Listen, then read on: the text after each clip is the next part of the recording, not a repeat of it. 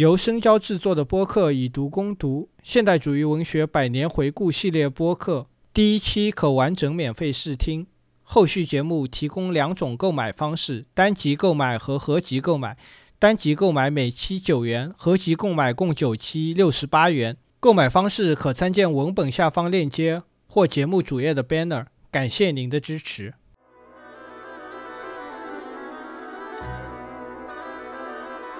乔伊斯在做的一件什么事情呢？赋予没有价值感的生活以史诗的视角。日常生活会不会也具有史诗的一面呢？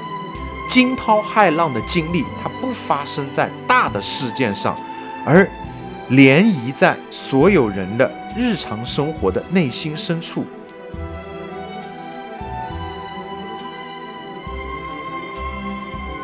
当一个作家，一个这种世界闻名的作家，在达到了一个高峰之后，要想去超越这一座高峰，呃，是非常非常困难的。但是乔伊斯不一样，为了超越自己，为了写《风尼根首领》，他甚至是赌上了自己的健康。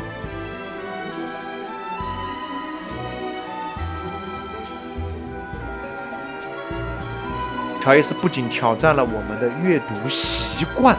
而且颠覆了我们阅读小说、阅读纸质书的一种触觉习惯。他不管他的那个紫色的关系是什么了，他只关心它形式能够给我们带来的本身的这种冲击力有多强。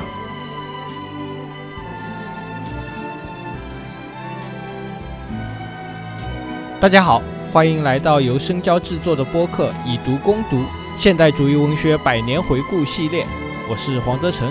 大家好，我是林小小。那这是我们的第三期节目了，也是我们乔伊斯节目的这个下半部分。上一期节目我们是把这个《尤里西斯》正式出版的一个过程，包括乔伊斯早年的一些经历，给大家详详细细的说了一下。那我们现在是要正式开始讲这个《天书尤里西斯》了。然后我们可以先稍微轻松一下嘛，来，林老师，你来聊聊第一次读这个《尤里西斯》的经历吧。啊，那我第一次读《尤利西斯》的时候，大概就是我们上外国文学课的前一段时间，那个时候就已经基本上听到过有这么一本奇书，然后就去图书馆里面找过来看。然后第一遍的感受，我估计跟大多数人读的感受是一样的，就感觉一头雾水。就不太能够看得懂这本书，它到底在讲什么东西。其中有很多的东西是我们接触到的传统小说这个认知的基础上啊是没有办法接受的。包括它